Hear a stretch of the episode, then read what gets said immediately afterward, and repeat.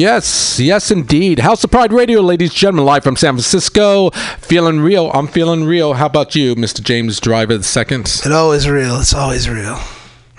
Can you elaborate? Well, How real? this morning I woke up. I got the call from you. I jumped into Jack London, swam here, grabbed a humpback whale, slapped it, and said, "Get me over here in time." you came all the way over. You're a bridge hopper, uh, representing LGP, LG. Oh my God, LGT. The LGBTQ Community Oh, Center right. B. Of. Oakland, California. LGBTQ. That's right. Uh, we've been around. This is year two. We've done this. Congratulations. and uh, we couldn't be more proud with the things that we've been able to do and accomplish. Uh, we have this great partnership with uh, the Grand the Grand Ducal Council of San Francisco and Alameda and Contra Costa County. Yes, you do, and you have a great show coming up Sunday, folks. Yes, it is called a cosmic event for Uranus. Yeah, cosmic event for your anus. Anus. Just in case.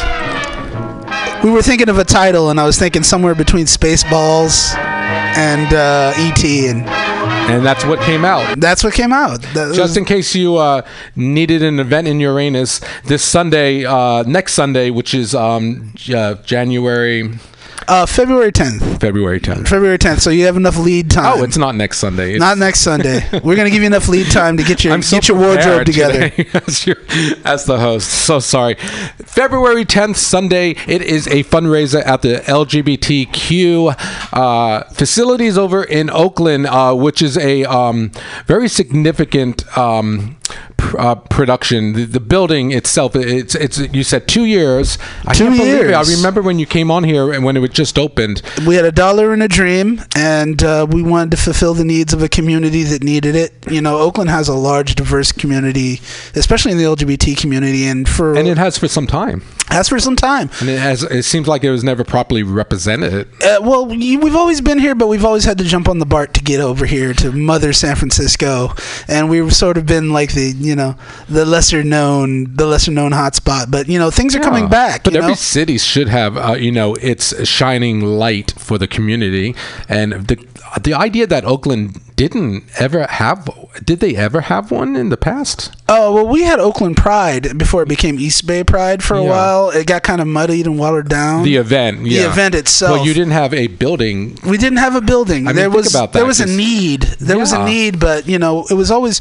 I mean, one of the oldest gay bars in the country is the White Horse. It's been around for a very long time, That's right. It still is. and we have a history. We have a history, and if you ask some of the older queens, That's what I mean, girl. I Yeah, mean- if you ask, That's what I mean, yeah, girl. I know, I know. If you ask the older queens, they were like, "Oh yeah, we used to party all the time in Oakland." I know, and the idea that since it's a vibrant um, uh, community out out over in Oakland, which is a major city in the U.S., One of the most diverse populaces in the country. Number one. Yeah. Most diverse populace in the country. and finally in the year 2016, we finally get our due. after That's about the time the Warriors started winning again. And, so and you know, and they were the catapults of of the uh, the and now they're coming the to ribbon cutting. Yeah, It- it- you know, the full circle. Yeah. Um. So you were one of the pioneers in getting it the shovel into the ground. Yeah, when I came back over from uh, doing a lot of time at the Castro Country Club, um, one of the things that uh, when I left there was I, I was looking around for different venues because I had started working full time in Oakland, and uh, it just popped up. in Jim and Joe uh, and and Jeff, um, those guys. Uh, they welcomed me with open arms, and when I came in, they were like, "Is there anything that you can do to raise any money?" I said, "Well, I know a bunch of drag queens, and I could throw a show for you." It's like, "Yes, we need money. Bring us money." That's always the go-to line. I That know a bunch of drag queens. I know a bunch of drag queens. we can put on our frocks and dance around in a circle. One of those drag queens is our mutual friend Cruisin' Delu, Yes, cruising Delu, the reigning. the reigning Grand Duchess of Alameda Contra Costa County, and I couldn't be more proud Yes, ma'am. to be underneath her. Massive girth. Philosophy and physically. you guys get it on. Yes, we All do. right. So your event is entitled Uranus. No. Cosmic the cosmic Big event. letters, big letters, big letters, big letters. A cosmic event I'm getting- for your anus. For some reason getting stuck on the Yeah. Uranus part. Yeah, well, everybody gets stuck in the anus. Mm-hmm. And it's a uh, very special monthly fundraiser, and this will be the debut. this will be the debut. It'll be a one time. It'll be a one off, and we'll see if we can we can repeat it. Um, I it started off because I was I am the reigning Prince of Hearts of Alameda and Contra Costa County. Well, And Now I'm James. running for you. I am the prince that would be king because now I'm running for King of Hearts of Alameda and Contra Costa County, and I also wanted to uh, work with uh, in conjunction with a lot of the bars that have just been popping up. We have Club B and B. We've had Club Twenty One. We've Mm-hmm. also had. Um, Port Bar, where this function will be at. Yes, the Port Bar in Oakland. It's a little bit mighty, and it's it's a pretty awesome little spot. Folks, come on out and join James and the Drag Queens for uh, a free drag show fundraiser. All the performers are welcome. Please contact James if you'd like to perform. So, ladies, if you're itching to get on the stage at the We'll put you in some heels. Bar, uh, James We'll get has you a up spot there. for you. Yeah. And uh, of course, is a fundraiser uh, uh, for this specific specific event. Uh, where are the funds uh, being channeled to? Uh, absolutely. My my reign has always been for the Oakland LGBTQ Center. Uh, it's uh, Yes. it- we do a lot of good work, and it needs all the help it can get because you know gentrification and everything. And you know, uh, a dollar doesn't go as far as it used to. So bring two, bring three. Well, it's a new n- new concept, new building, and you have to like uh, you know feed it some love. You have to, you have to build it up, and uh, Well, we've been overall embraced by many, many. We have a lot of uh, gay professionals, uh, counselors, uh, social workers. I'm a union advocate. I work with the teachers' unions. I'm an SEIU uh, 121 guy, uh, and I work with a lot of the teachers. And uh, you'd be surprised uh, that in the nursing, the uh, the nursing union, they support they support that center because we have a lot of healthcare professionals that work in house. Uh, and uh, basically in counseling and in family family counseling actually there's a big need for it especially when you have trans parents and uh, they haven't had that need fulfilled and we're doing a lot of things specifically with the trans community in oakland that haven't been done before i think fabulous. we're breaking new ground and we're helping people where the help has always been least available. You know, people get lost in the shuffle, and that's what the Ducal Council does. Yeah. Is we fund the our main goal is to fund those programs that don't get the funding. So, I'm always I'm always pushing th- this idea that we can have a party, we can have representation, but we could also support those people that are the least thought of in the community. Because you know the the rainbow flag covers a lot of ground, but some people still get left in the in the in in the creases. So, we're we're trying to do the most for the, as many people as possible. That's a beautiful thing. Uh, so let's reiterate. Tell us again about the show. The show is once again big letters, folks.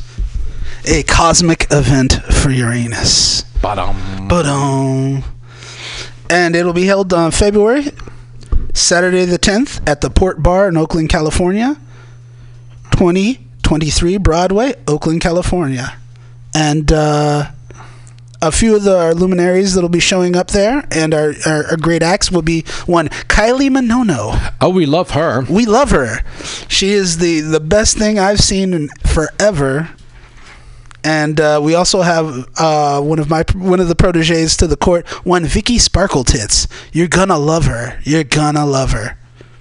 Wow, what a name. Yes, it says it all. We have another. Uh, Does it- she l- light sparkles on her tits? Yes, she shines She shines shines bright like a diamond. like a diamond. Also, there will be a, a, a new transplant to the Oakland Bay Area. One Holden Wood, a prospective King of Hearts, my rival. Well, you know, we just uh, got a uh, uh, Miss uh, Sparkle Tits on the line. Can you hear us, Miss Sparkle Tits? Yes, I am here. How do you do today? Oh, well, we're doing good. How are you?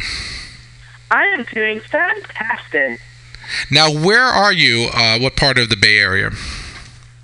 I live in Alam, running for Queen of Hearts for the Alameda Custer, Alameda County Custer Custer uh, Ducal.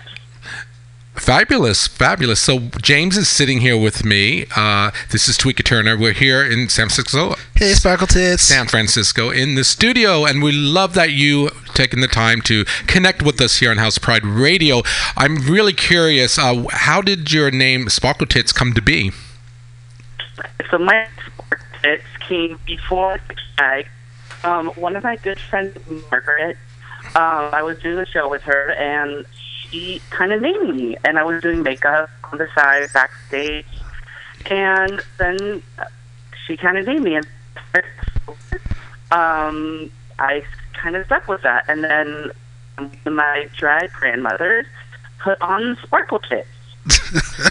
If the name That's fits, wear it. Yeah. sparkle tits. That's what we call in comedy tagging it. You got to tag it repeatedly. And so I've never seen you perform, honey. Uh, what are you known for?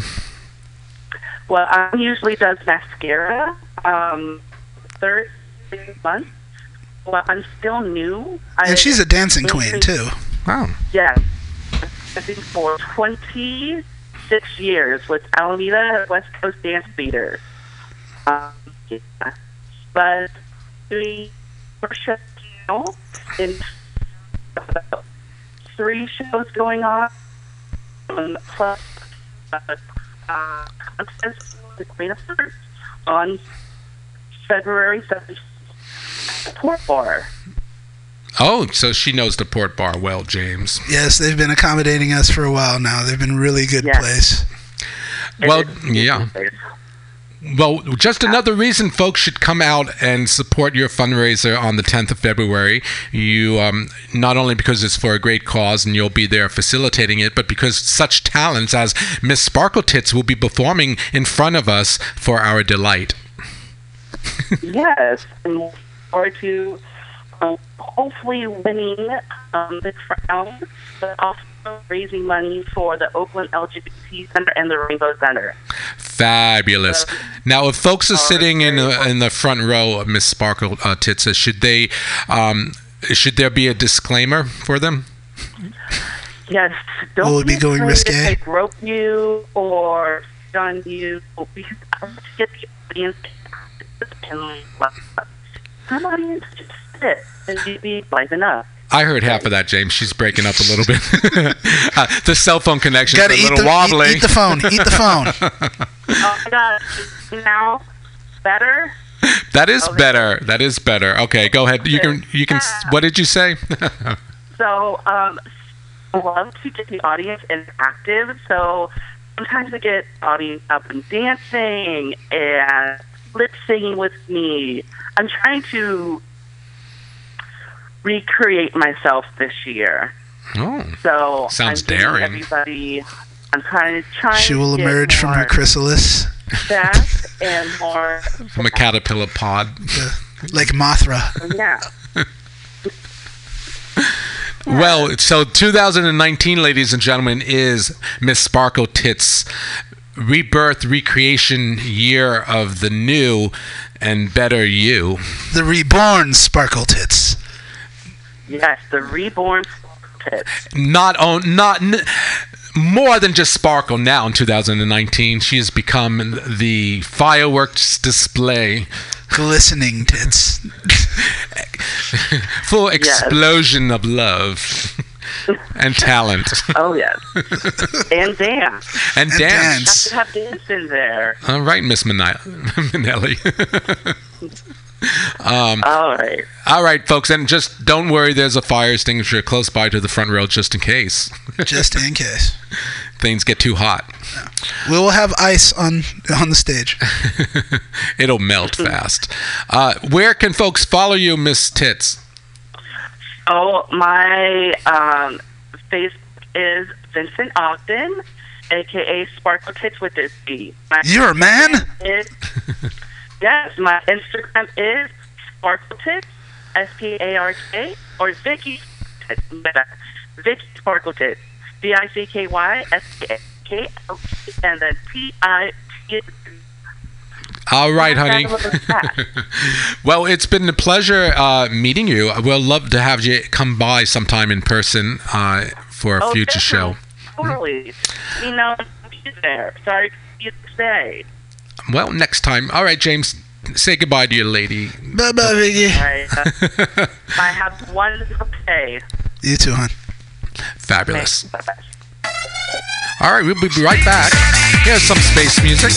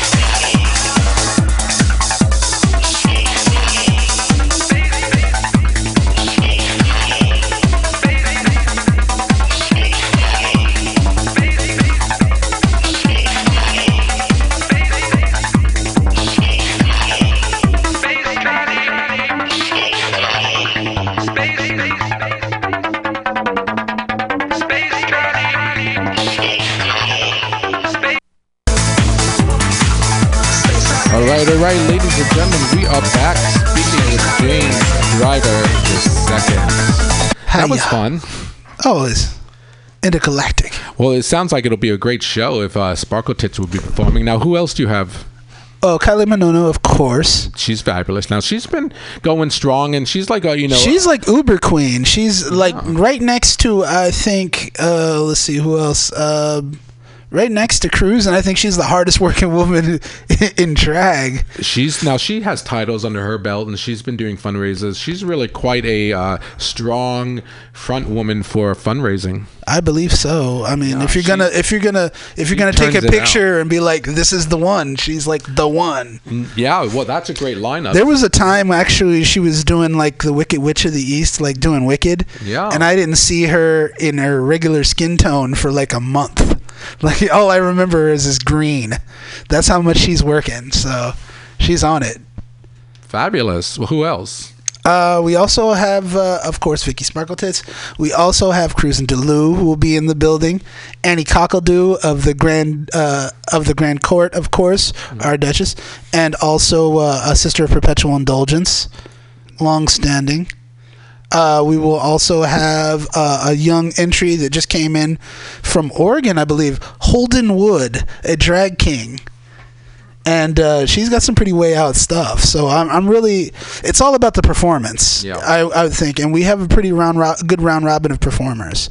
Uh, of course, there will be others added late. So if you want to get involved, I'm not going to say no ever. Everyone should show up for this event. Again, it's uh, because it's such for such a good cause. And then, of course, you know, Handsome Jimmy's going to be there. I've already got it worked out, man. We're going to go space trucking. Space trucking. Space trucking. It's going to be it's to be insane. I've always liked it. I've always liked this venue because it's small and you can't run. So we're going to be all over you. Port Bar. Port Bar, it's uh, we are located at 2028 Broadway, Oakland, California. And uh, I'm sorry, 2023 Broadway, Oakland, California, right next to the 19th Street BART. So you don't even have to no brain it, man. Just hop on the 19, go up the street, and we're right out in front. So it's it's it's convenient. Yeah. I love that way. I love the way that we're built. You can go across. You can literally walk from one street to the other street, and and and, and just enjoy yourself at any gay bar that's in the next three blocks. So Uh-huh. plus, also keep in mind we're the home of First Friday. So First Friday is sort of like it's almost like a mecca now, where everybody comes out to Oakland and enjoy it. And the gay community is really in, has been a pivotal part of, of First Fridays too. So we've really opened our doors, and even the straight folks come like party. So it's gonna be a it's gonna be a great mixture. That one little street Broadway, we draw a lot of people. So it's eh, they see the they see the good time happening outside.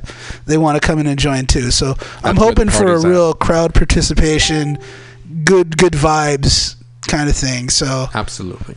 uh, it should be it should be one hell of an event. One hell of, event, of, of an event. Yes, indeed. James, you're fabulous. You want to hang out? We're going to be calling uh, Chicago, ladies and gentlemen. Thought you'd never ask. Yeah. Oh, great, great. Uh, well, we're going to be calling Chicago, and hopefully this will work. We're going to be talking to the uh, Billboard legend himself, Mr. Georgie Porgie. Folks, he is uh, one of the most successful producer, DJ, and vocalist in the dance business. So we're going to hear all about it. He has a new song out now featuring Barbara Tucker. How exciting is that? So don't go anywhere. Why don't we warm things up now with uh, his latest uh, with Barbara entitled Love One Another. This is uh, the Dirty Disco version. Now, Dirty Disco is uh, Mark uh, DeLang. Uh, out of uh, out of um, Houston, Texas. Check it out, folks.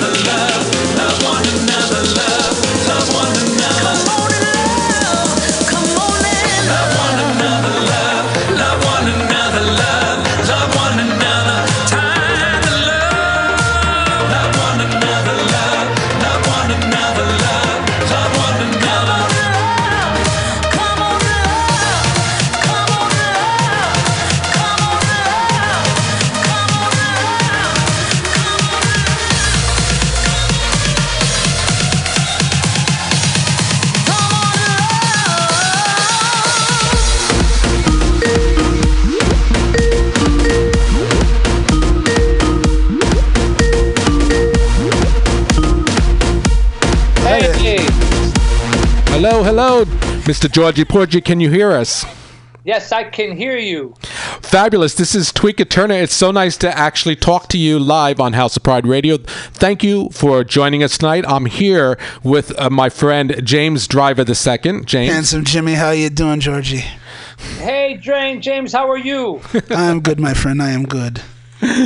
Fabulous, fabulous. Well, we were just listening to your new project, Love One Another, featuring Barbara Tucker and yourself. We were just listening to the Dirty Disco uh, uh, mix. Fabulous sounding. Wasn't that hot, James? Yeah, it was. That's something to ride to. That's really, really great. I was listening to you guys too. You guys are doing it. All right. Great music. Well, Georgie, you're in Chicago. We're in San Francisco. I'd like to know uh, what was the um, what went into the, the new project. What is it, what's it all about?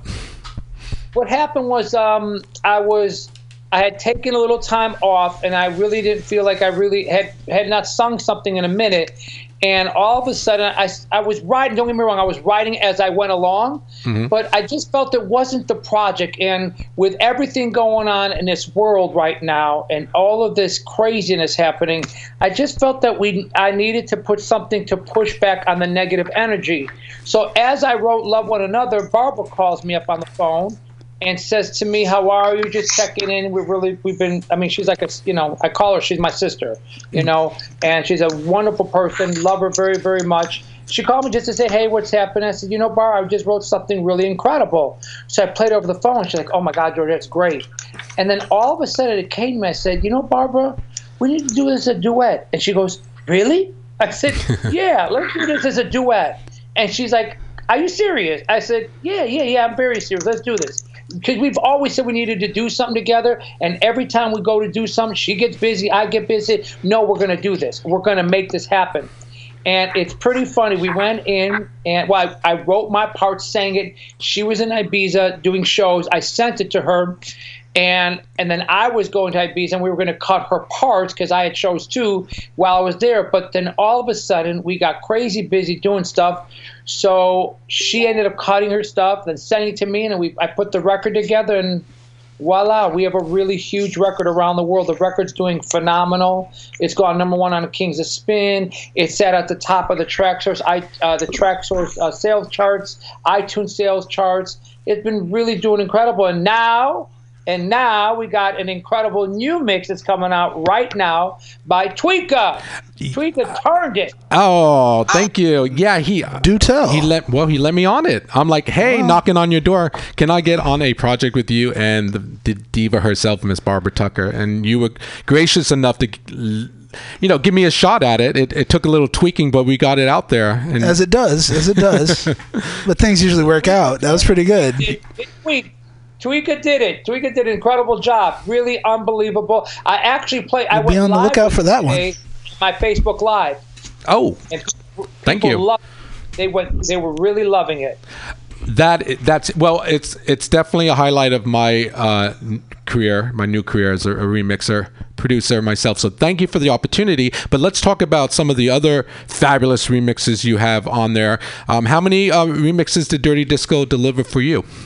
They did. They did the one. They did the club, and they did a dub of it. Um, we. Hello. Yep. Yeah, we're here. Did I, lose- I thought I lost you there. Okay. So they did a. They did. They did a club and a dub. Uh, right now, Mike Ivy and well, Glenn Frisch and Mike Ivy just did a tech house mix, and that is going to be coming out. That hasn't Ooh. been, that hasn't been released yet. Um, there's the, the original Jack and House thing that I did. Uh, then I also did a, a soulful house. Kano Marley did a a real like really soulful, soulful, soulful like Lou, Louie Vega, that type of sound. Terry Hunter sound. Kano Marley did an incredible sound that. Uh-huh. And uh, we've that's uh, that's the mixes that are out there right now. So we've the, the original, the Jack and House. I did a soulful mix. Uh, they did the real, I should say a house mix. They did the soulful mix. You did, you know, your mix, and then we have the Glenn Frisha and uh, Mike Ivy did a tech house mix. And you know, I don't like to over mix something because then it makes the record seem like okay, something must be wrong with the record. But it's not something wrong with it. Many people have called, many. I mean, I'm not going to lie to you. It's been, I would say, over 40 different DJs called to remix the record. And I've been, had to kindly say, guys, we, we've got a lot of remixes already, and this record's doing really, really well. And we, I, I'm grateful. But I'm really happy with what we have, and I think we have a phenomenal package, and it just keeps on growing. A phenomenal package, James. Did you hear that? Let's uh, phenomenal. Let's uh, check out your Jack in uh, House uh, mix. Check it out, folks. Don't go anywhere.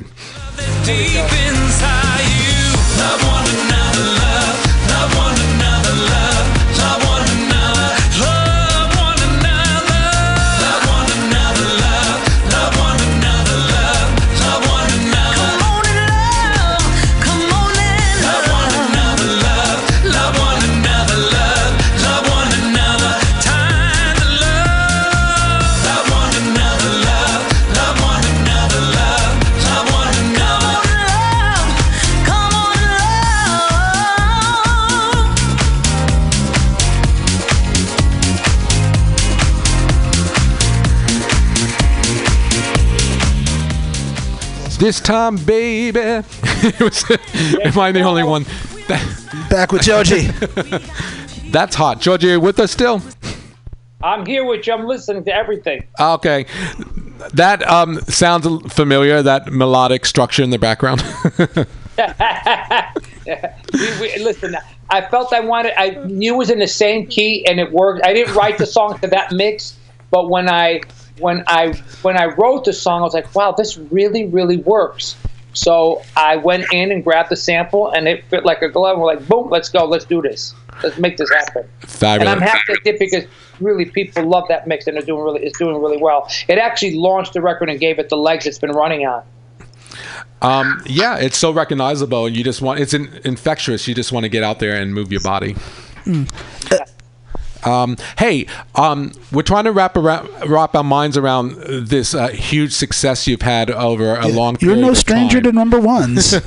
So, how would you best describe how people's how your career is?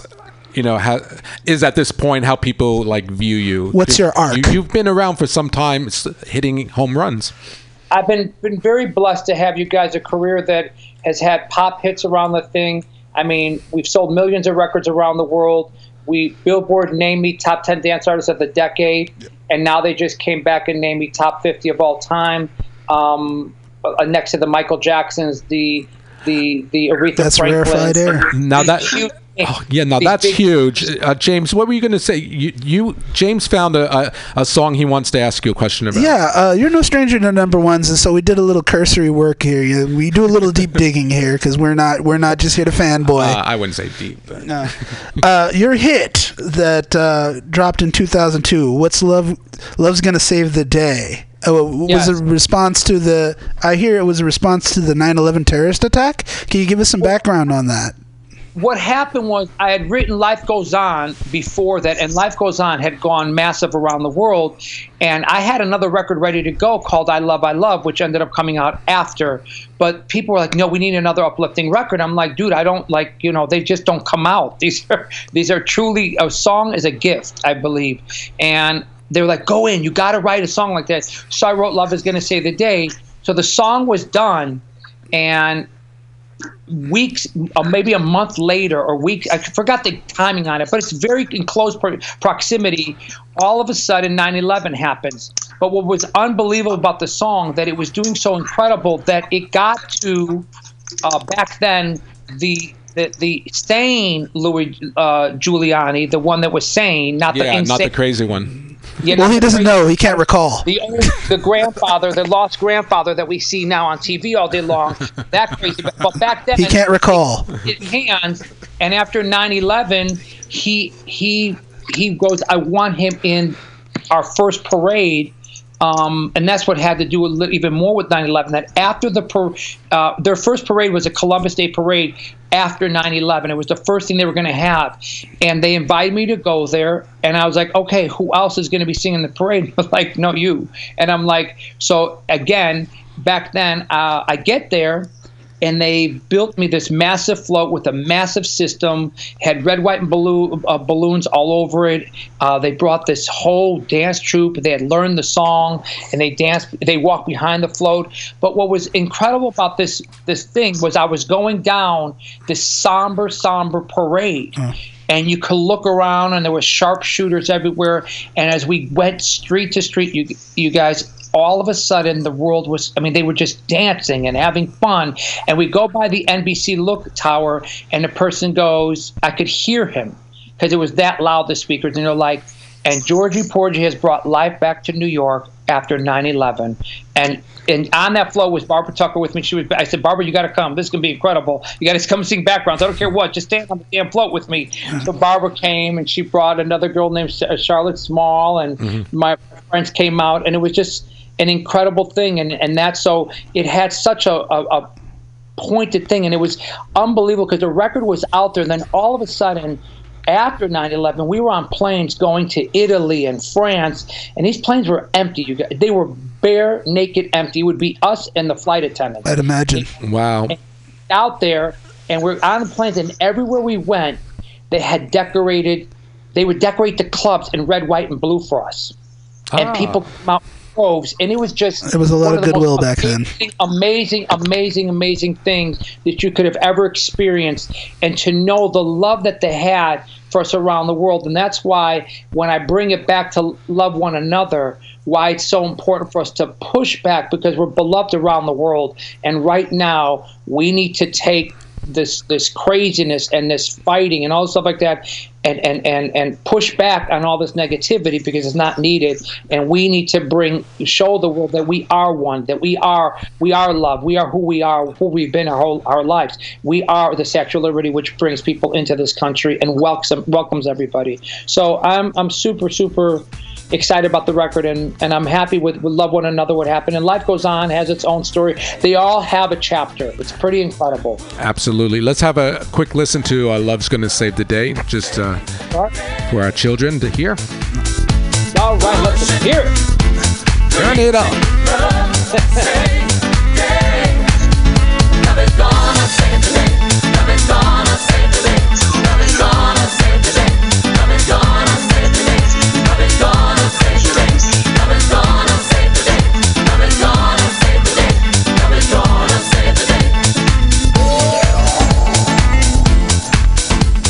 Damn, that's a hot song, isn't it, James? That is a hot song.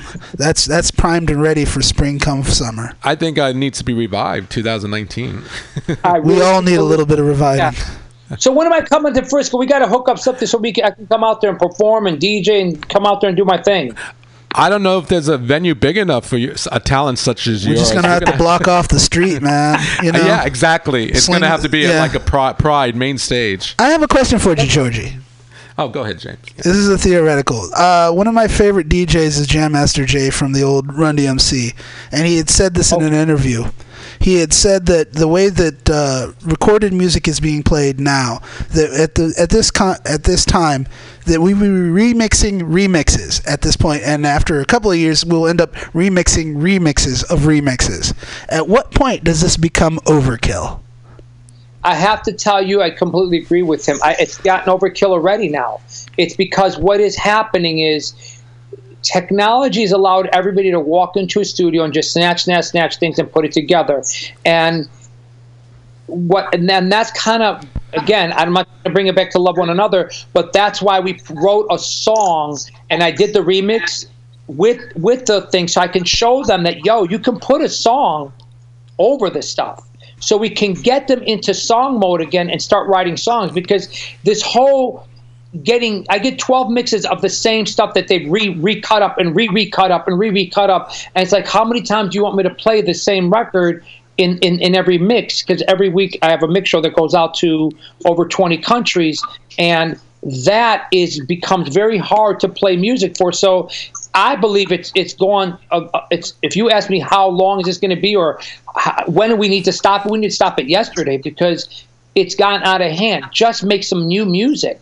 It's okay, but what it again, it has to come from the DJs. The DJs have to lead all the time, and we've always been leaders. But there's a lot of people not just scared to walk in. They want to walk into a room and play the five hits on radio. We would never play the five hits on radio. We would be like, oh hell no, I'm not playing those records. There's no way I'm playing none of it. Sorry, go listen to the radio. Go to your car and listen to the radio. I'm going to play you stuff that nobody has, and that we've lost, and we need to bring that back again. And the people want it. When I go out there you know, I play to the room and I play them new stuff. And don't get me wrong, I play some some older stuff and some, you know, I'll go back and forth. But a tons of new music, and they don't leave the dance floor. They stay. They're there to have a great time. So I agree with you, and I agree with him that the remix of the remix of the remix has to stop. Yes, you heard it here on House of Pride Radio. we are taking a stand. Take a stand. Um, where um, w- w- do you have a residency in Chicago? No, because I'm on the plane all the time. Ah. Okay, well, But- tell, tell us a little bit about your But to be upcoming you, itineraries. But, but, but uh, well, like I just finished doing. I did London. I did Amsterdam. I did Ibiza, and I did Italy. And then I came back, came and did uh, L.A. It was a private party. Then came back, did New York.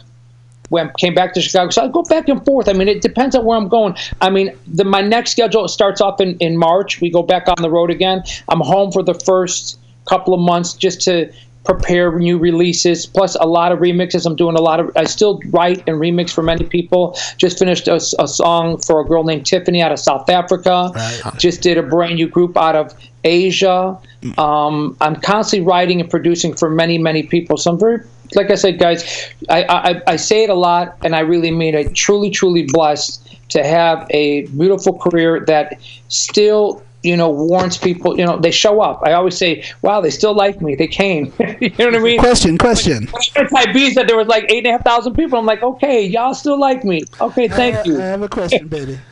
James, uh, James has another question for you. Uh, okay. DJ of note, have you ever gotten what's the craziest private party that you've been asked to attend and DJ at? Okay, you I'm ready? pretty sure I'm you've gonna- had some requests. I'm going to give you a great story. So I was doing Calvin Klein's private party in um, uh, Dominican Republic, and uh, he's kind of nose in the air like a lot of people. And I get to the to the the thing, and they set me up with a really beautiful villa. And I'm not talking about the villa, but there they give you like people who are there to cook for you and all this other stuff.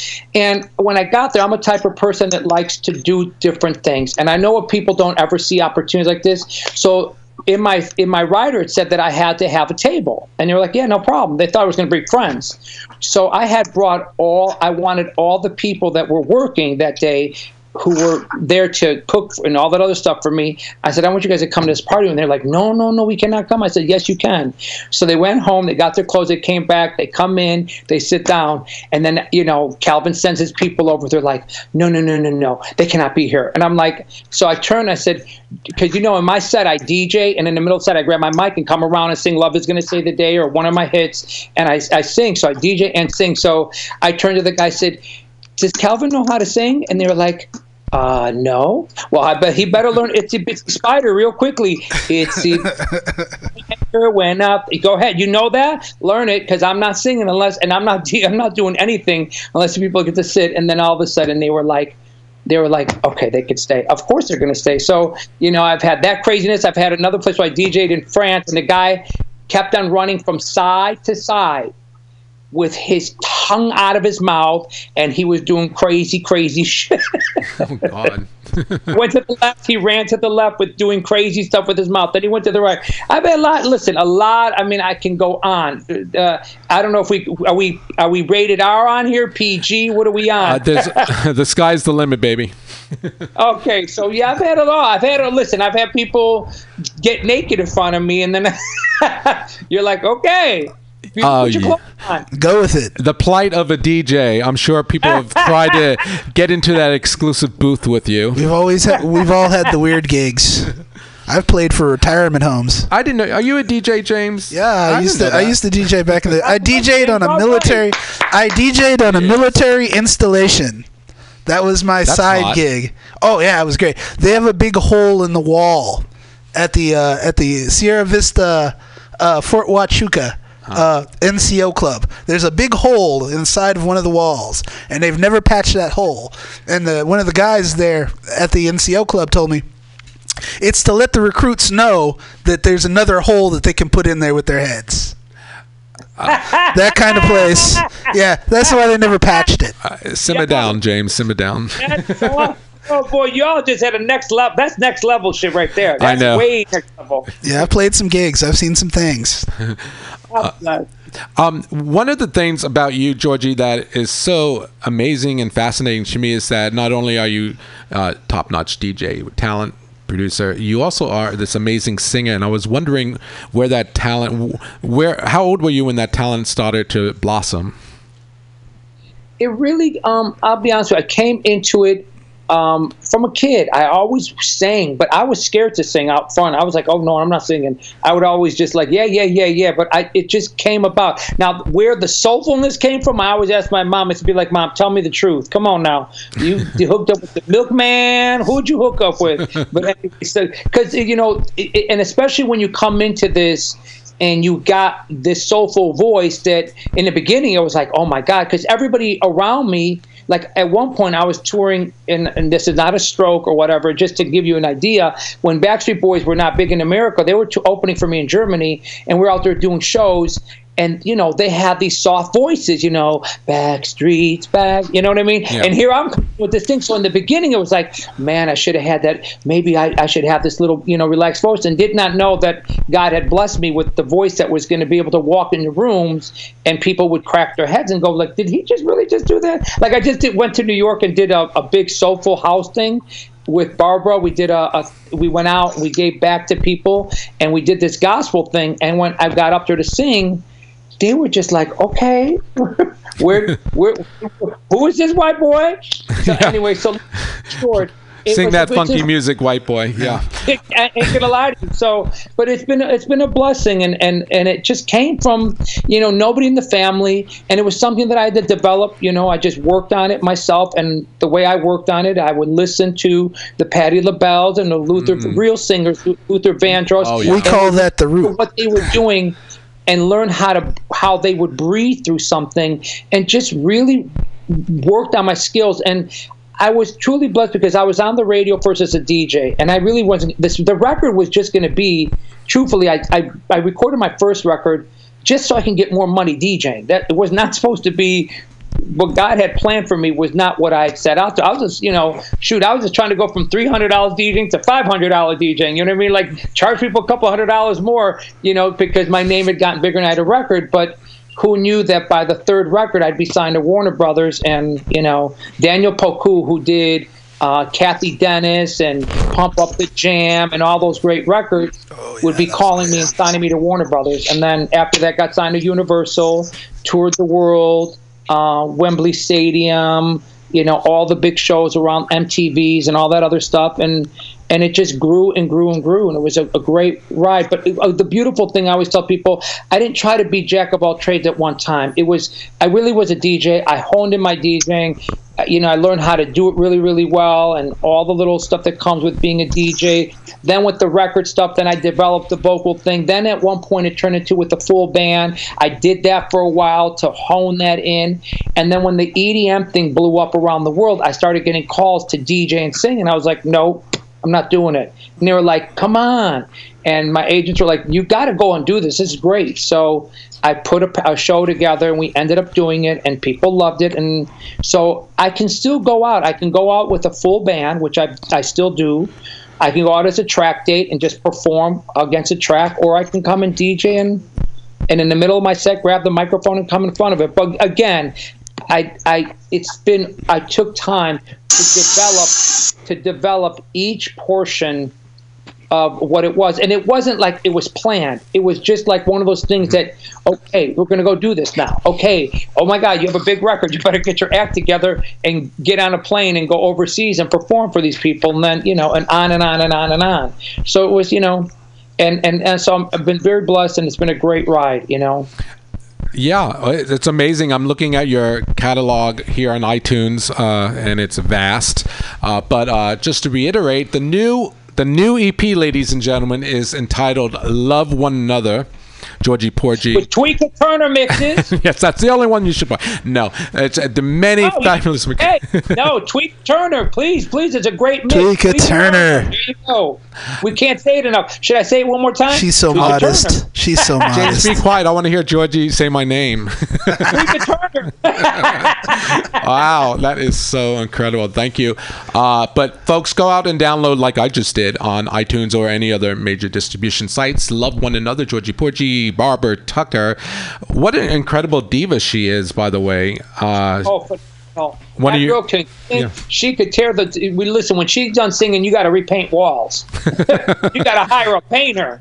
You're like, damn, we got to repaint the walls. You took all the paint off the walls. But no, Barbara's an incredible performer, a wonderful person. But beyond that, she is a wonderful philanthropist. She goes back and she gives back. She's one of the people who just sits down. Like she just did a thing where she, there was a gentleman named Dr. Glenn Toby, which is Glenn Toby back from the days with Strictly Rhythm and had records out back then. He created a thing called the Book Bank, Book Bank Foundation, and she took that and and there's a New York chapter, but she went in and it went from one bus to two buses this year, and they did eight different shelters and gave uh, to all the shelters and oh, that's so nice. so so it's beyond the point of being a phenomenal performer and a great person. She just doesn't has never forgotten to give back. So you know, wonderful person. Wonder, yeah, uh, sharing her time to do such great things like that. Anybody who does that kind of stuff. And you've been collaborative amazing. partners for how long? Pardon me? And you've been collaborating for how long? I'm sorry, James. I couldn't. She, James wants to know how long have you and Barbara been working together? Been collaborating.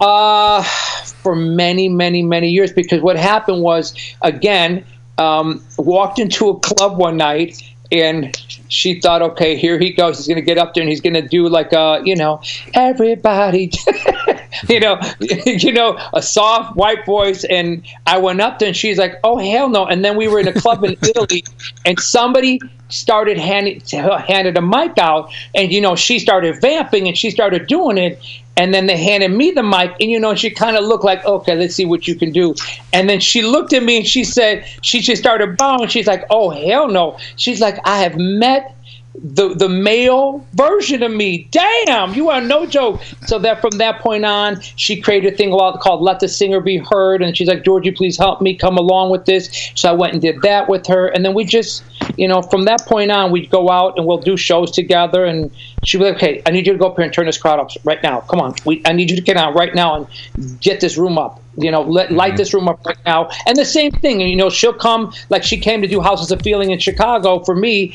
and I was like, okay, you need to go on now and just let's go. This room needs to come light it up. So we are that type of thing. We're like a yin and a yang when it comes to that whole thing. And so we've been doing it for for years, but we met years and years ago. It was one of those things where you would see somebody and do a couple of shows, but as we went along, she would be like, wow. And then, I mean, she called me her mentor and her big, her brother, and and and you know, I help her with a lot of things, and she's a sweetheart. Well, hopefully we can interview her sometime. That would be a dream. I'll, I'll definitely, I'll definitely tell her. I will definitely talk to her because she we talk a lot. I mean, she's she's on the road right now. She had shows, so Yeah. when she gets back to New York, Shout I will out to tell Barbara. Her to, to do Shout this. I will out. definitely do this. Uh, Georgie, it's been a pleasure talking to you. We, uh, you was- may know this next lady. We'll, we'll be, we're, so we're, Oh, uh, James, uh, we're calling uh, uh, Chicago to Atlanta. We'll be talking to Kim Sims. Have you guys ever crossed I paths? love, love, love, love, love Kim Sims. She is the bomb, bomb, bomb diggity. Yeah. She's a superstar. she is a sweet human being. She's we, so we've nice. gotten to write songs together. She's an incredible performer. Kim is the bomb, bomb diggity. Would you like to intro her? Well, she's not on the phone yet, James. So we're gonna we're gonna do a musical break first. Uh, but oh my God, what a pleasure to, to have this opportunity to talk with you, Georgie. And I hope it's uh, it, this is just the first time. There'll be many more times you'll come visit I us here. appreciate it, and I can't wait to get out there and do you guys shows. So let's hook this up. Let's see if we can get a prize, something going out there for me. Absolutely. We waited Pride on San bated breath, I've done, I've done- want you here. I've done the, a lot of clubs out there, but it's time for me to come back again. We'll get your agent on getting a Pride uh, main stage. That that would, seems like a really good fit. Yeah, but we need to find out who the new person now, because you know they switch them around every two seconds. That's you know, true, with running. James. So That's as soon as true. we can That's very find true. that out. But I thank you guys. Who's in charge here? appreciate Nobody. you both very, very much. Have a wonderful evening, and thank you for taking the time to give me this opportunity. I really appreciate it. Folks, the new song is I Love Somebody. Go out and download it now. Let's hear a little bit more. Thanks, Georgie. We talk to you uh, Bye, again. guys. Thanks, George. Bye, bye, guys. Good Bye night. bye. Bye. All right, all right. Uh, we'll do a little bit of my mix since he plugged it. Tweak Turner, Love Somebody, Georgie Porgie, Arbor Tucker. We'll be right back with the fabulous Kim Sims. Don't go anywhere. House of Pride Radio.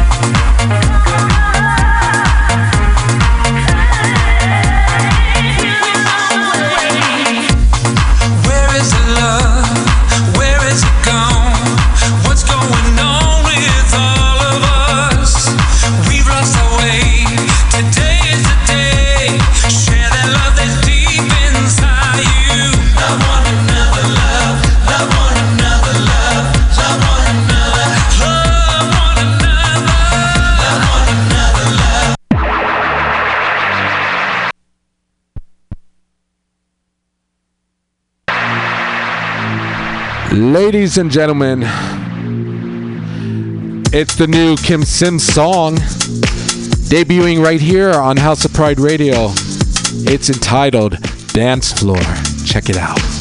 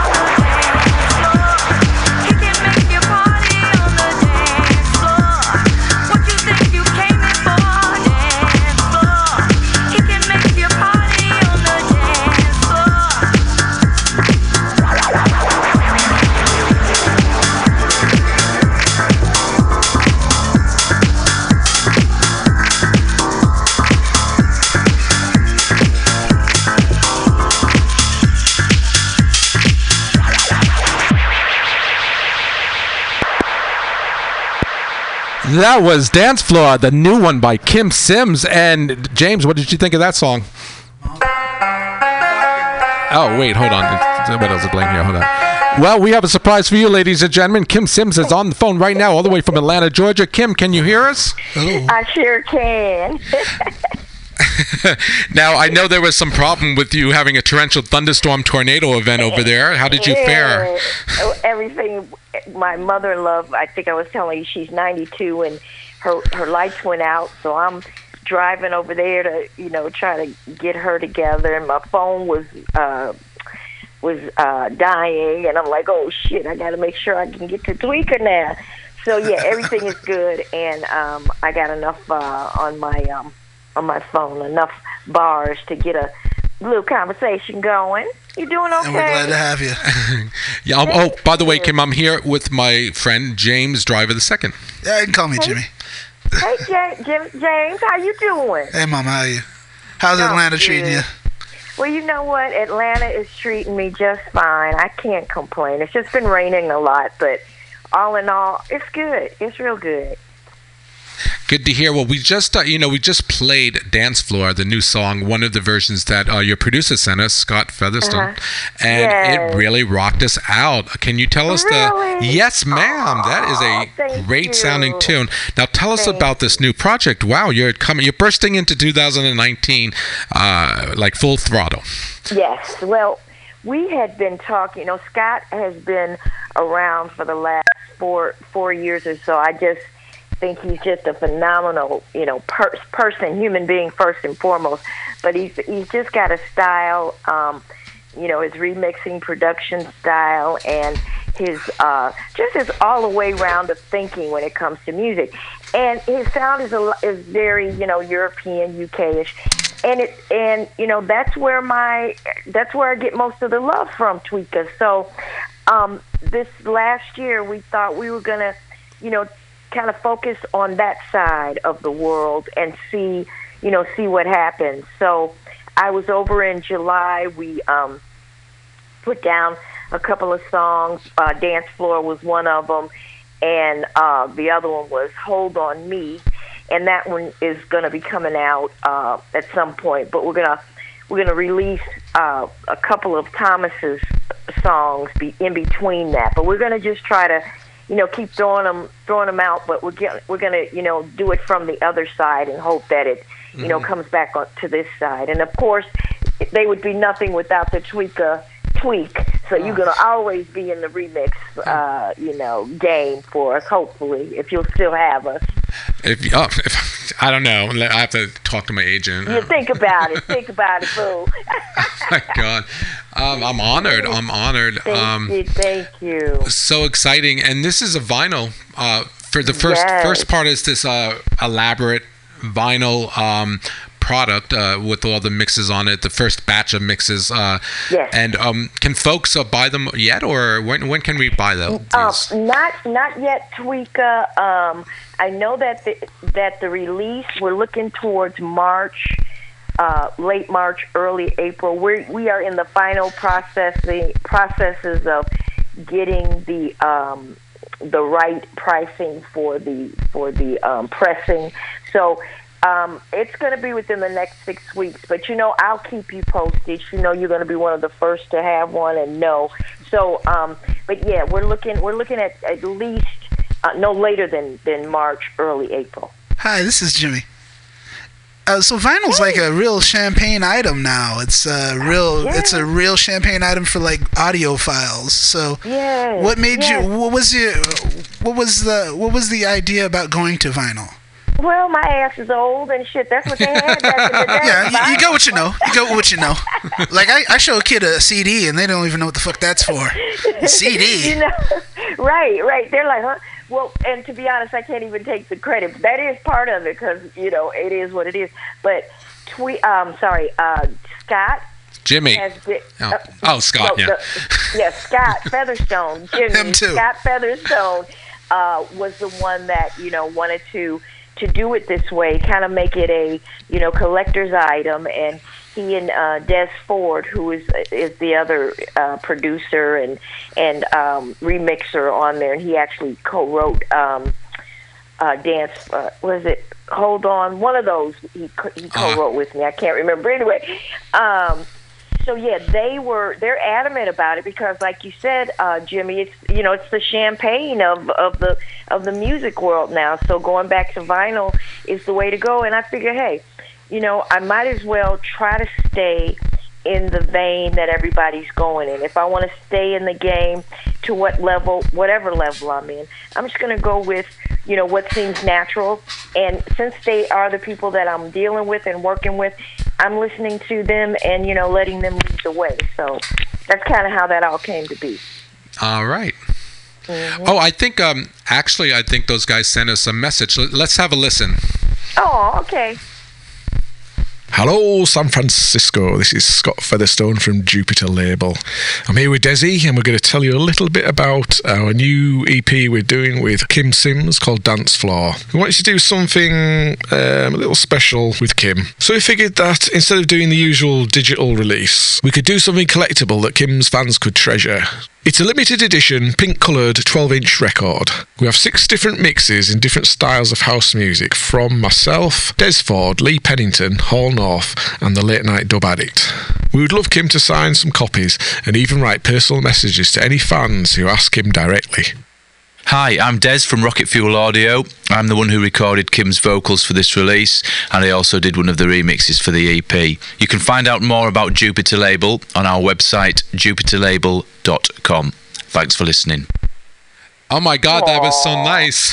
It's so sweet. And when I tell you, they're such, they're such good guys. They, they, well, I mean, like you, Tweeka, you believe in your music. You know what I mean? You live Yeah. for it, and they are, you know, they're, they're married to it. And I, I loved the whole vibe. It was the produ- from the, from from recording to Scott allowing me to stay in his home and you know treated me like family. Um, just it was just a beautiful experience eh, being with them and doing the recording and just being me and letting me be me and, and, and singing Kym Sims like Kym Sims likes to sing and them tweaking and doing whatever it is they need to do. But it it was a great experience and I have nothing but uh, good things to say about them all the way around.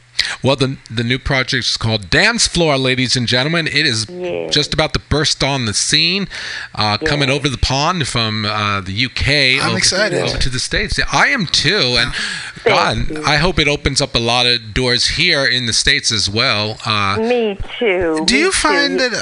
Oh, sorry. Yeah. Do you find that uh, European producers, when when they when they meet an American talent that doesn't get a lot of like wide berth, or it's it's Yeah. been a while, that they Yeah. see something different? Like I, that's not just been with. Uh, today's artists but also with like Tina Turner like she experienced a renaissance when she got over Yeah. to England same thing with Madonna she experienced a renaissance when she got there that the producers hear something different um, you know, Jimmy, I think it's true. I do. I think that you know they respect American artists, and and I say respect for lack of better word. Um, they appreciate uh, uh, what what we have to offer, and they're, they're uh, beautiful and wonderful artists all over the world. But what I've experienced with you know with the UK and and and, and the producers over there, they um, they they respect my vocals. They respect uh, what I did in the past, and and it blows my mind because you know they really think I'm like a, a superstar. And I'm like, well, hell yeah, I am. Kym bitch. Superstar. But it's like you know they make you feel like they really do believe and appreciate what you've done. Here in the U.S., you know, I think everybody's fighting for that next person, that next single, that next uh, singer, producer, and I think sometimes there's a lot of backstabbing and and all of the you know of the messy stuff, and you know if they haven't talked to you or seen you lately, it's like what have you done for me lately? Whereas with the with the UK uh, producers, they they hold on to the memories. They want to see, um, you know, I'll say me, you know, thrive again. And I think that's the difference between the two. Jimmy. hmm Uh huh. Yeah, and um, also your your art resonated um, really well over there in the in the UK. Too blind to see Yeah. it was a massive hit. That's Yeah. still uh, Yes, yeah, people still want to hear today. yeah, yeah. And there's a new group out. Oh, I should say. Well, Four Diamond has a song called "Blind," and they do a little um, sample of "Too Blind to See It." Not me singing it; it's them singing it. But it is such a cute song the way they did it, and just doing the "Too Blind to See It" part of it. It's a rejuvenation.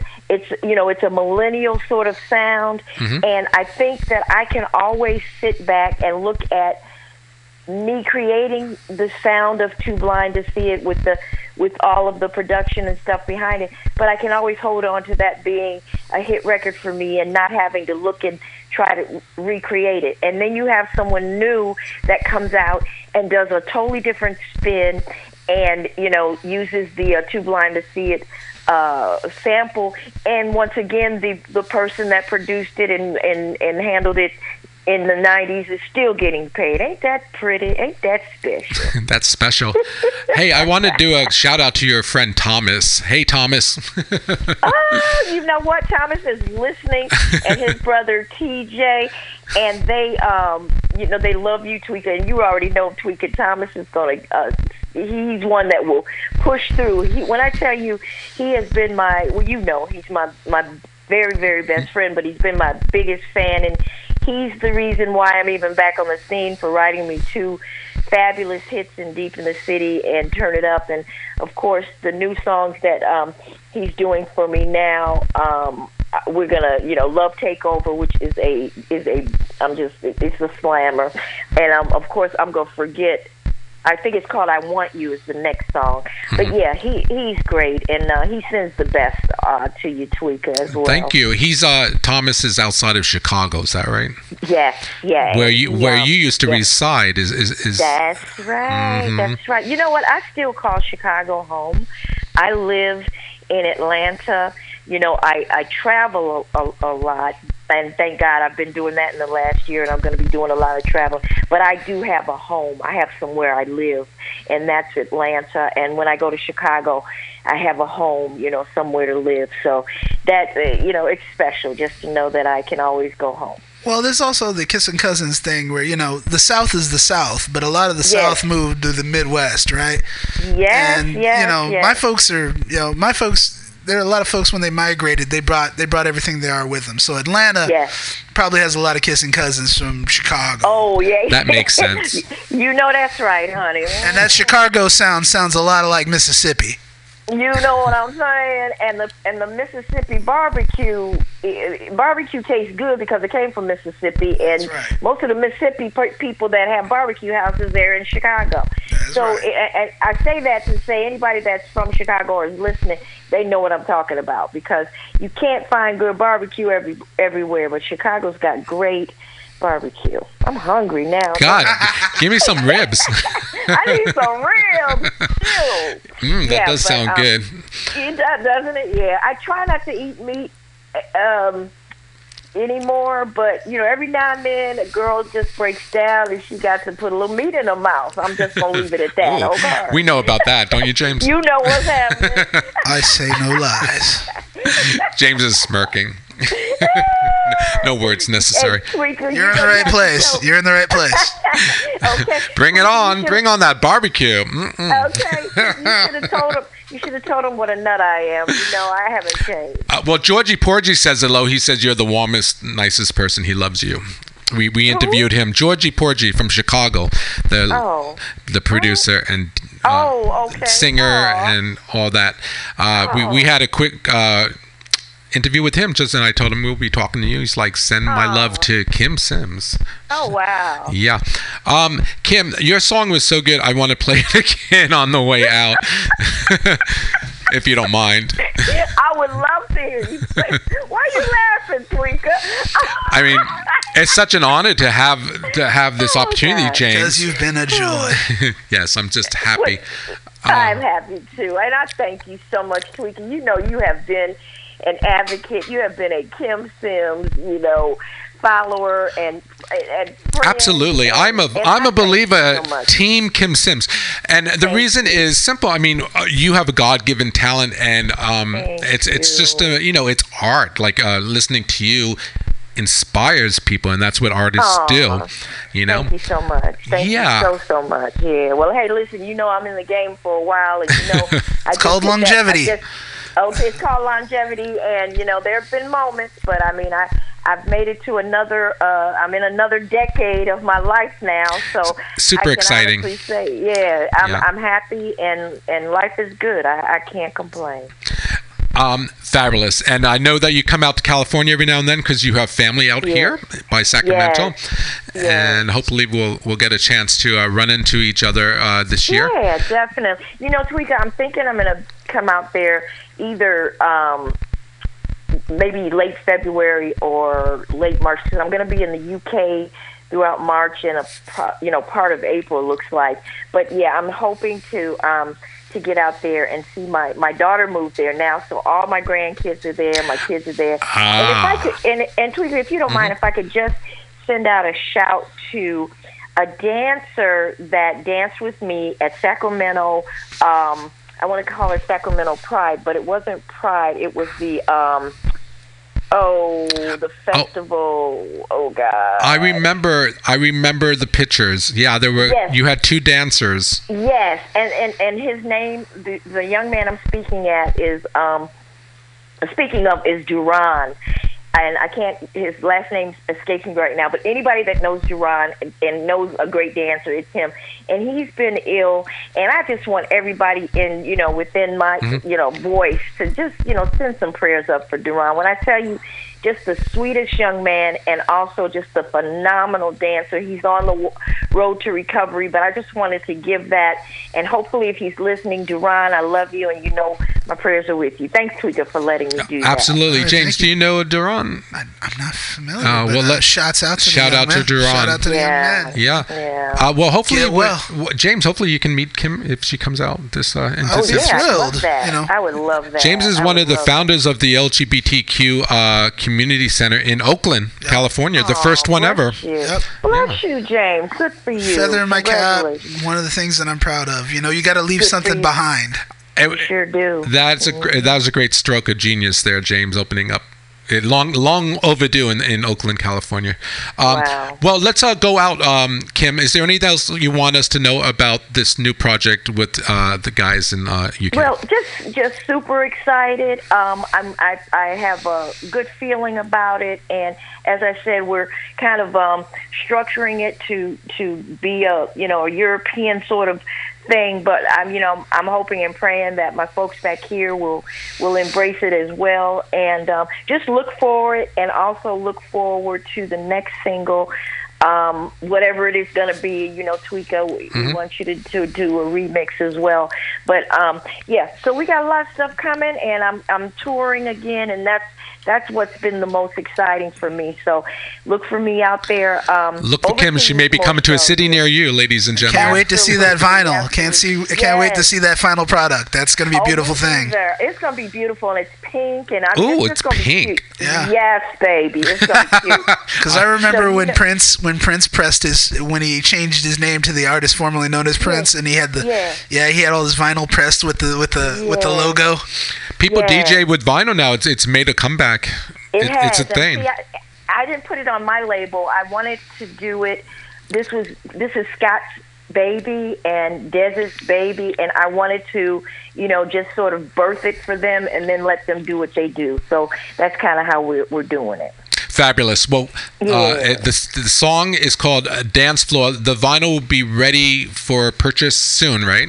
Yes, March, late March. In yeah. late March. Folks, have a listen again. Uh, let's whet your appetites for when the whole project you. drops. And thank you for letting House of Oh, Pride thank Radio play the tune early. We really appreciate it. And we love you, Kym Sims. You're, Oh, and I love you too. uh, let's have a, a nice uh, round of applause, James, for Kym Sims. Nice to meet you, Yay! James. All right, you guys.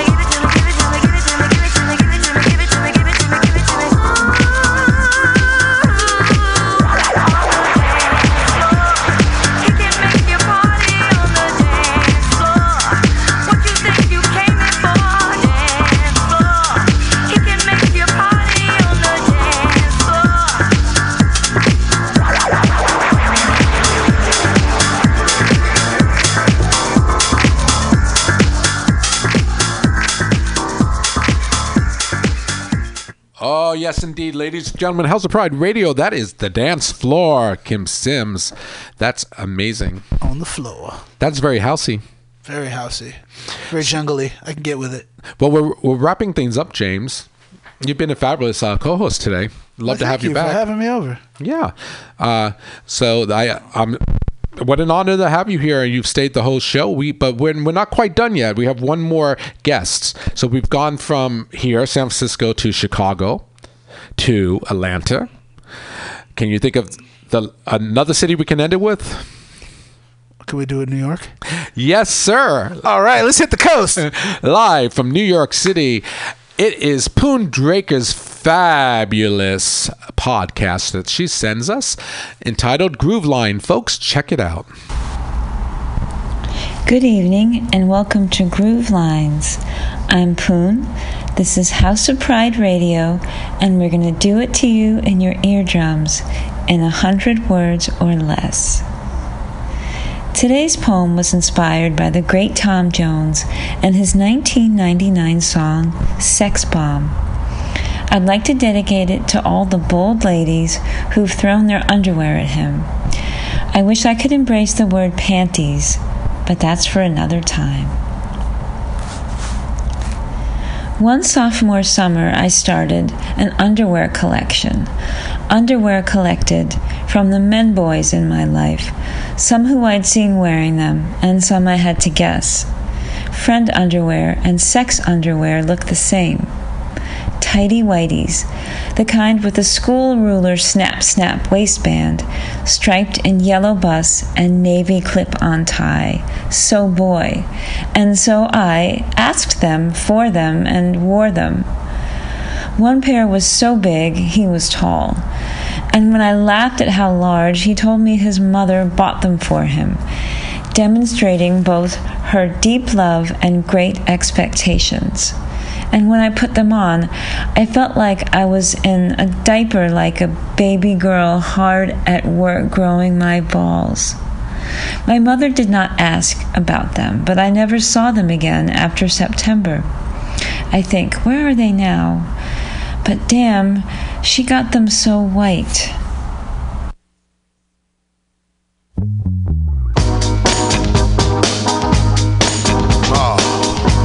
All right, all right, ladies and gentlemen, that was the House of Pride oh, show. Thank you to all our fabulous guests and to my fabulous co-host James Driver the Second, Jimmy. We'll be seeing. Spy on me, baby, you satellite. Infrared to see me move through the night. Aim gonna fire, shoot me right. I'm gonna like the way you fight.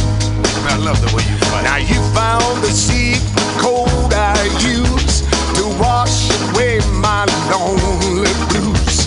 so I can't deny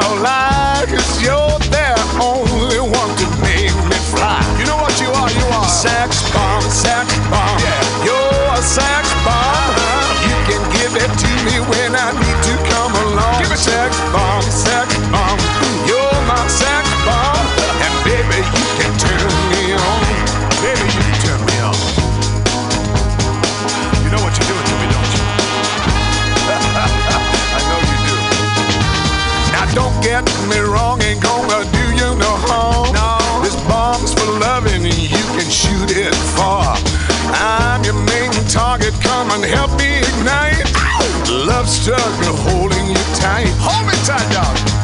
Make me explode, although you know the route to go to sex me slow.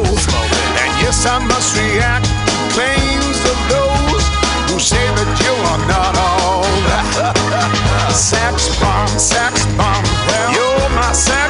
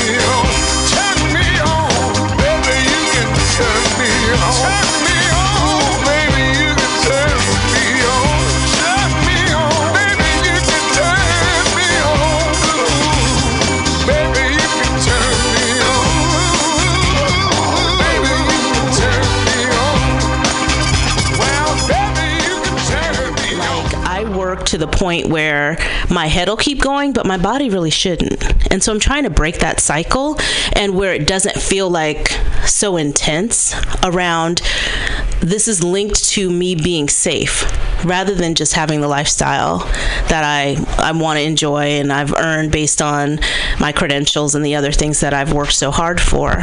Does that answer your question? So when you say being safe, do you mean say more about that in terms of race? Yeah, so the work of um, Joy DeGruy around post traumatic slave syndrome talks a lot about those. Um, I won't be as eloquent as she is, but basically, they're learned behaviors that we pass down for survival's sake. So if it wasn't okay to say something, right, you can't talk back. God forbid that, because there could be the punishment of death. Um, people were raped um, it was just part of the culture. Like that was the norm, even though I'm not saying it was accepted because. Of course, there was much more revolt than Nat Turner. If not, we wouldn't be here today. So there's always been resistance. But I do know that there are people who had to survive through those times, and there were coping skills like um, not talking back, making white people feel comfortable. The one thing I learned, I was reading uh, Ta-Nehisi Coates. Oh, I can't remember the name of the book right now, but the one he wrote, kind of like a, a letter to his son. Yeah. I was reading the book. I was on vacation, and I had no idea. What came up for me was, I really know how to take care of white women. Like I can do that really well in a way that makes me safe. I mean, in a way of making them comfortable. Yes. In a way of making them comfortable with you. Mm-hmm. And that's uh something I'm I'm also letting go of. Because I have to find myself in all of that. Like, there's all this stuff on top of who I am that was put on for survival or even just to navigate successfully in certain environments. We hear the term code switching a lot, and we I was with an executive, and he didn't even know what the term meant, and he worked in um, high school education reform. He was a white guy. It was, yes. Well, I can see why he wouldn't understand know what that term because I run into a lot of people that, that don't know that term. Because first of all, you have to be interested.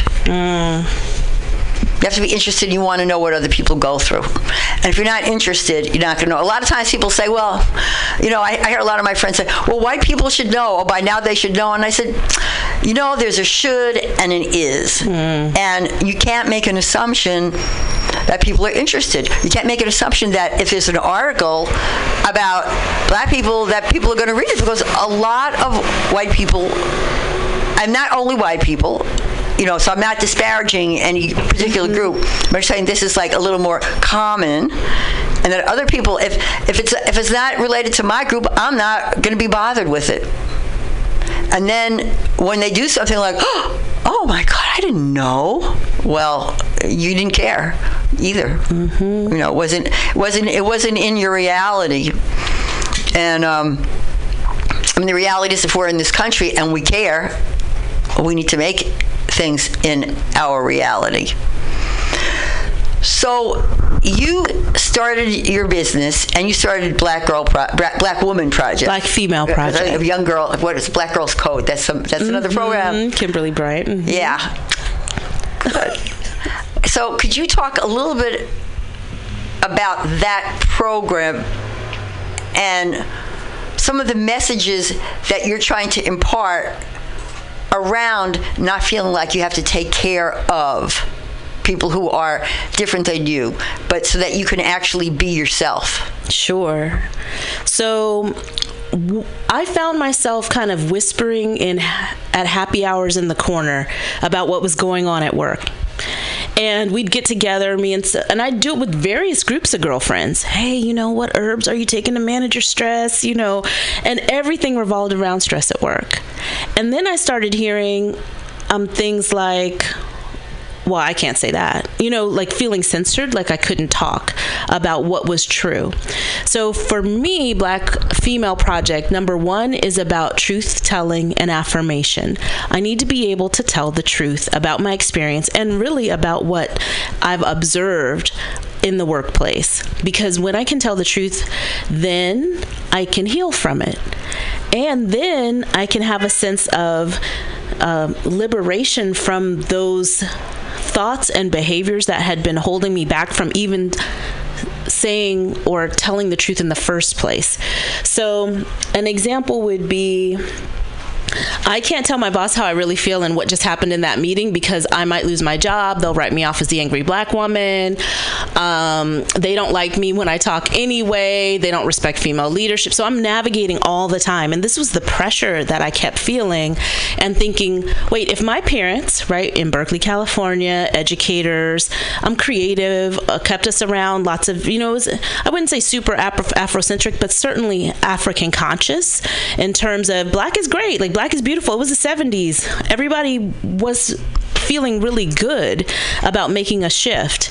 And then to get into a, a certain level in my professional realm and not be able to, well, I had been trained along the way, of course, right, what my place was. So when I started feeling like my body started to reject what was going on because I was trying to be honest and um, navigate with integrity, and all these strategies were used against me. And there's certain strategies people have experiences. I don't want to be too vague, so I'll yeah, yeah, yeah. What, I was going to ask if you could be, if you could, without mentioning, you probably don't want to mention who the organization was. Uh, no, I won't. But if you could just tell, because I know there's a lot of people listening that probably can relate. Well, here's and there's a, a lot of people listening who want to know. So, any, tell us, give us a couple of examples. Sure. Um, you're not meeting expectations. Um, you're you you're not meeting expectations. You oversold yourself in the interview. you really aren't doing this right. Well, what exactly are you looking for? Well, um, you should know that already. Well, there are the, there are certain terms. I guess they're kind of like um, codes too. That this they what happens is, so I start in this situation. I was told, hey, you know, like what what are you what are you bringing to the table? Well, you interviewed me, you hired me. We're about six weeks in. What exactly are you talking about? Like, what do you need to see right now? Well, you're not really, you know, what are you bringing to the table? What have you accomplished? So I start sharing, you know, things and the plans moving forward. But what happened was there were never any expectations established that connected to an organizational strategy. So as I begin to start throwing darts at your moving target, that every time you tell me, now I'm feeling unsettled. So now I'm feeling and questioning my own ability to be successful because you're questioning my ability to be successful. And then add on the layer of in meetings, no one has the same cultural expression that I do, because of course I was Because you're the brought only in black woman. brought in to diversify the organization. Didn't know that at the time. Mm. Would have preferred for me to be a nice token and not try to do any work really. Just kind of do what we say and be quiet over there because our board and community said we had to diversify since we serve kids of color across the state. You know, maybe somebody should who looks like that should be on the executive, well, in the director level. So, um, what happened is the isolation I felt because I was working so hard to try and please. Then I started self isolating from family and friends because it, the work was so intense. And that's a pattern that we've noticed in Black Female Project is number one, people being told they can't, they're not meeting expectations, being organized out either by there's no more funding or hey, we had a really creative one woman. She said I was pushed out. They moved me into a fellowship, like because I was too vocal um, very creative ways of not having to deal with something that's different than what you're used to. And the fact that this it may sound rudimentary but it is i don't see you as successful. Therefore in my mind even though you are doing things that would lead anyone else doing what you're doing would be considered a peer for some reason you just, just doesn't it's not right. There's something about you that's just not meeting our our expectations. And no, no, no, you know, you're not going to be paid the same as everyone else. You're not So you going weren't to even paid the same as everybody else. no way. No way. No, I was when I was negotiating my transition, um, and I said, I think what you need to do is eliminate my position until you can figure out what you want to do with this area of work. Um, the whole demeanor changed, and I was asked, Well, how are you going to take care of yourself? What? How are you going to take care of yourself? They want to know how you were going to take care of yourself? Because of course, if if he's not going to take care of me, how am I going to make it? Oh, got it. I was going to say, you could say, well, uh, with that half a million dollar settlement that you're going to give me. By the way, regarding that, so I talked to a couple of lawyers about the situation, and this is what the the classic one I love so much that I would encourage people to um, you know, if you have an opportunity or something's not right, say something about it or document it in some way. There was no HR department. It was a nonprofit organization. There was no way to that I thought to report, although there are places in the state. They said, look, there's no documentation that you ever complained. You never wrote a letter to the board. You never said anything was wrong. This is really, really, really unfortunate. It's an awful situation, and it happens every day. Yeah, it happens every day. That so you never complained. Well, you know, one of the issues that I, I- I found, like in my work with different organizations, uh, especially dealing and, and with people of, of color, that a lot of times, I'm saying a lot. I mean, this has happened enough times with clients that I've seen this that you'll have somebody. Maybe there'll be maybe one or two African Americans in the organization and people are a little bit intimidated, uncomfortable, awkward about what to say, so they kind of don't say anything. And then it's time for maybe initial um initial review, and they don't really really review you because they're really uncomfortable and they don't really want to tell you that something needs improvement because then they're afraid of being called racist or whatever or they just don't know how to say it. So they smile in your face. And then at the end of the year you get a notice and the notice says that you're fired. And I mean, and this has happened with enough of my clients of color, particularly black clients, particularly actually women, but men too, mm. that at the end they say, well, nobody said anything to me. My reviews always said I was doing fine. Nothing specific, but they always said that I was doing fine. And then all of a sudden I'm fired. And they said if I would have known that something needed improvement from the very beginning, I could have worked on it. But what happens, and when, and when I've talked to some of these people who, not always, but oftentimes are white, so how come you didn't give them any type of criticism or constructive criticism? Well, I would have, but I didn't want to be accused of being racist. Oh, so you just waited and then you just fired them. Okay. So then it becomes, well, let's really mainly hire people who look like us because I don't want to be uncomfortable. And it's so much easier to tell somebody who looks like me that they're making a mistake because they won't accuse me of anything. Does that sound? So, um, that one? so I before so Black Female Project is celebrates Black women who Yeah, thrive at work, Yeah. celebrating Black women who thrive at work and preparing young Black women for the realities of the workplace. So, how do Black women navigate structural racism and sexism? And continue to move through leadership roles and have thriving careers.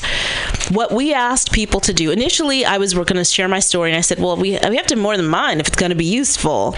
And so I asked some friends of mine, and everybody was first. The first thing people say is, "I don't really have a story to tell." And about six weeks later, they're like, I think there's something I could share. And then at the three month mark, they're ready to write. And the the we did a year of writing and workshopping, and the that we ask people to they have to relive all these experiences that they've tried to bury or get behind them. That is very difficult.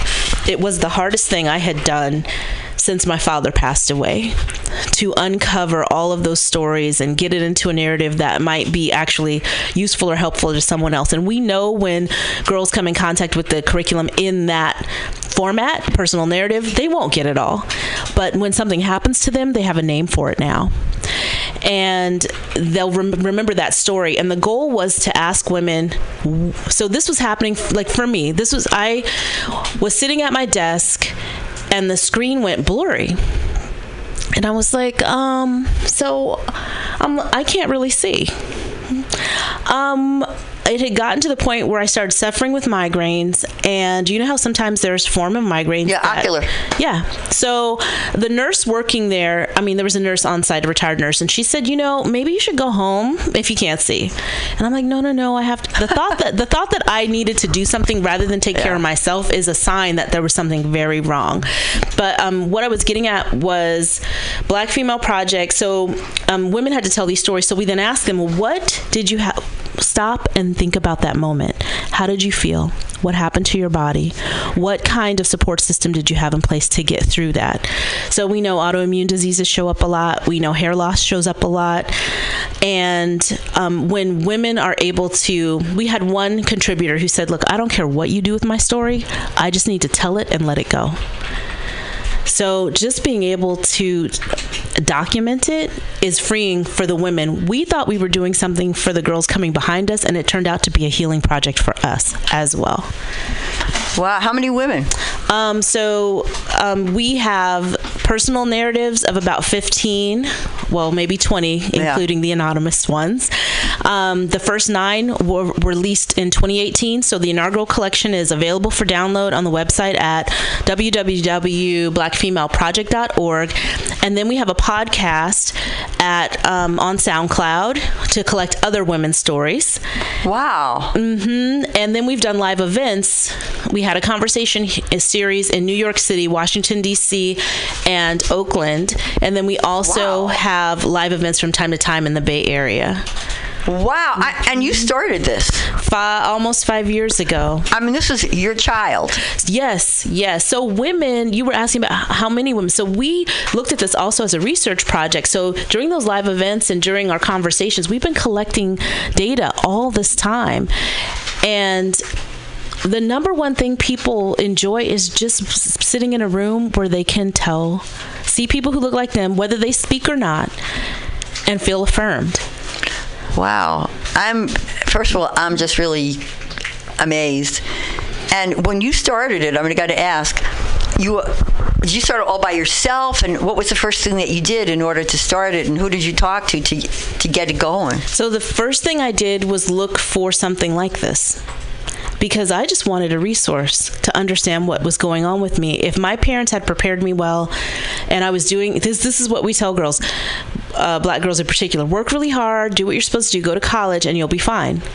And then somebody pulls a rug up from under you and you had no idea that there are some strategies that have been tested and they're tried and they work really well to make people unsettled at work. And there's certain things that work really well for black women. Like what?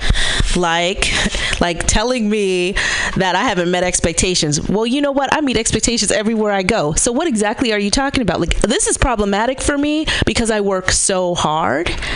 And most of us you know you got to have a certain level of intellect to get into certain places and be able to you know we're sensing motivations and we're analyzing situations. Of course this is the thing that this is maybe you can help me with this.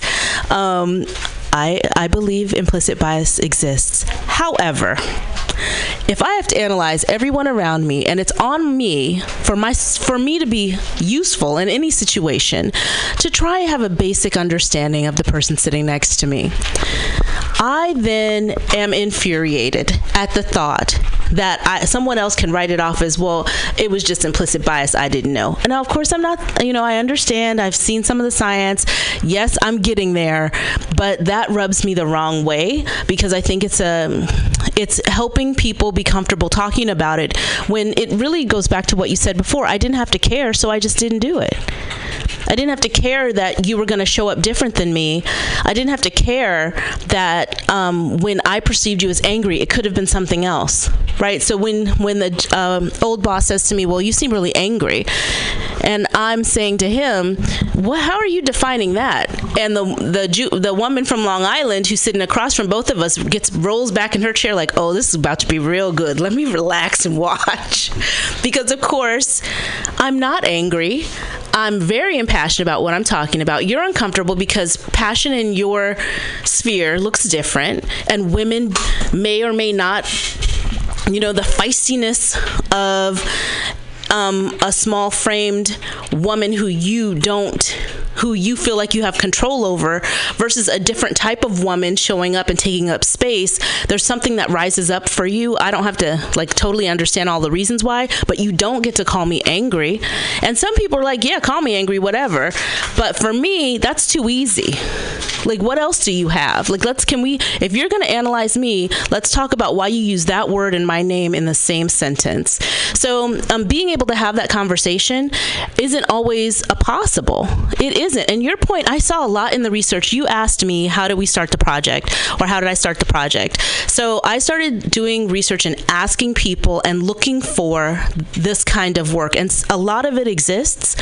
What I wasn't, and I think there's more going on in college campuses and research departments, but that's really hard to get in to find until you either go there or get a contact. So I was looking for black female experiences detailed around work experience. There is a seminal work, Our Separate Ways, which studies the first group of women who came into corporate and it looks at black women and white women and tells their stories, and they have a lot of data with that project. It was very helpful as we started. So I started, I asked a few people to write stories with mine so that we could then ask a bigger group to write stories and submit. The women who were writing, two of them approached me on separate occasions and asked for a time to meet the other women who were submitting. I thought we'd meet a few times while they were writing, and that would be it for the live events. And here we are four years later, still convening women in conversations and now partnering with other organizations like um, um, NCNW, sorry, Nash, I, NCNW. You'll have to look that up because I cannot remember right now all of the acronym. Um, Black Teacher Project. We will have our fourth annual conversation with them in um, for Women's History Month. We have a format where the women, Black women in the center, have a conversation, much like what we do when it's Black women closed door only other people can come and observe anyone but we give the women an opportunity to step out. There's no q&a we do a small workshop with the people who are observing so they can process what they've heard but we protect those women at all costs. So what we've learned over the last couple of years testing this out and modifying it when people ask us can you modify here or there? What we learned is that that is still not safe for women. It might be a black man who speaks up and is uncomfortable because he's looking for a solution and we're just trying to talk about the reality of what happened. We're trying to be safe and say out loud that this happened to us at work well you should have done this and that see our format was right let's keep that circle closed you have the privilege to observe So if there's any young black women listening to this podcast, Mm-hmm. and we have all kinds of people who listen to this podcast, Mm-hmm. would you suggest would you suggest that that they that they contact you? Sure. I mean, yes. And check out Black Female Project. Also, listen to the podcast. We've had people write to us about the podcast saying, This affirmed me so much. I knew I wasn't alone. But even preparing for girls start navigating in school. Like school age girls are figuring out, you know what? I get treated differently. The work of African American female excellence at the Oakland Unified School District, uh, more and more is going to come out of that department. But they have documented and are talking about the sexual harassment um, and the kicking girls out of class and what's happening with black girls. Uh, uh, they're being treated differently than other girls in the, the school. We start understanding that very early. My focus is on the workplace because that's where I was living at the time, and that's what I needed to address. So for young girls, number one, you're not alone. You woke up brilliant. You're going to be brilliant no, no matter what level. I see a lot of junior practitioners too because I love to, you know, part of I came from educators. I love to teach in my area of focus. So don't let people tell you or give you some weird vibe that you're not a director or you're not a this or that, and therefore your value is less. Every single person in the organi- organization is needed for the organization to be functional. If you were not there, there would be a problem. Something would be missing. Understand you woke up brilliant no matter what anybody says, and believe that. That's something I didn't do. I let myself be defined by other people. The other thing is see yourself through your own eyes. And what I mean by that is, as we've um, I'm facilitated conversations and also um, our leadership team, I'll mention a Fern Stroud, my sister, um, Che Abram, um, gifted, gifted speaker and diversity specialist in higher ed, as well as um, members of our advisory board have, as we facilitate conversations of, over the last four years, have the one thing that comes up: a there's never enough time. People are like all of our evaluations can it be longer can it be longer um, can we meet more often the other thing the reason why is because um, women need to how can i say this you are you are fine the way you are. See yourself through your own eyes. Women will get up at all ages. It's fascinating. And they talk about themselves through the lens of their bosses, through the lens of their, um, you know, their partners or boyfriends, through the lens of all these other people, but they don't see themselves. So we have mirrors that we got, and we on the back of it says Black Female Project, and we say if you want to see power and beauty, turn it over whenever you need to, and they turn it over and they see themselves in the reflection, and women of all ages flip out because you have to see yourself for yourself. And next year, we really want to tackle this question of how do I now, now that I'm aware of what's going on and I'm kind of paying attention, you can live above all the stuff to maintain the status quo, the strategies used against people. You know, a lot of women of color show up in the workplace and have similar outcomes. We come from different places, but it is similar outcomes, you know, being disregarded, being hypersexualized, black women being asked to dance at work events, um, being touched inappropriately. All of this, um, you know, backing out from under of, of after installing some IT stuff and being told, yeah, that's where I like women on the, you know, on their knees. And no repercussion. Yeah. Um, so and also and and and unfortunately the environment in our country is not is getting less and less supportive. It's it's more of a so what. You know, I want to take a break for a second, and then I, I want to come back and I want to start talking about. I want to talk about the angry black woman, and also in situations like yours, responses that that that women can give. So I just want to tell people this is Simma Lieberman, the inclusionist, listening to Everyday Conversations on Race with Everyday People. And if you, for Everyday People, if you want to know more, go to www.raceconvo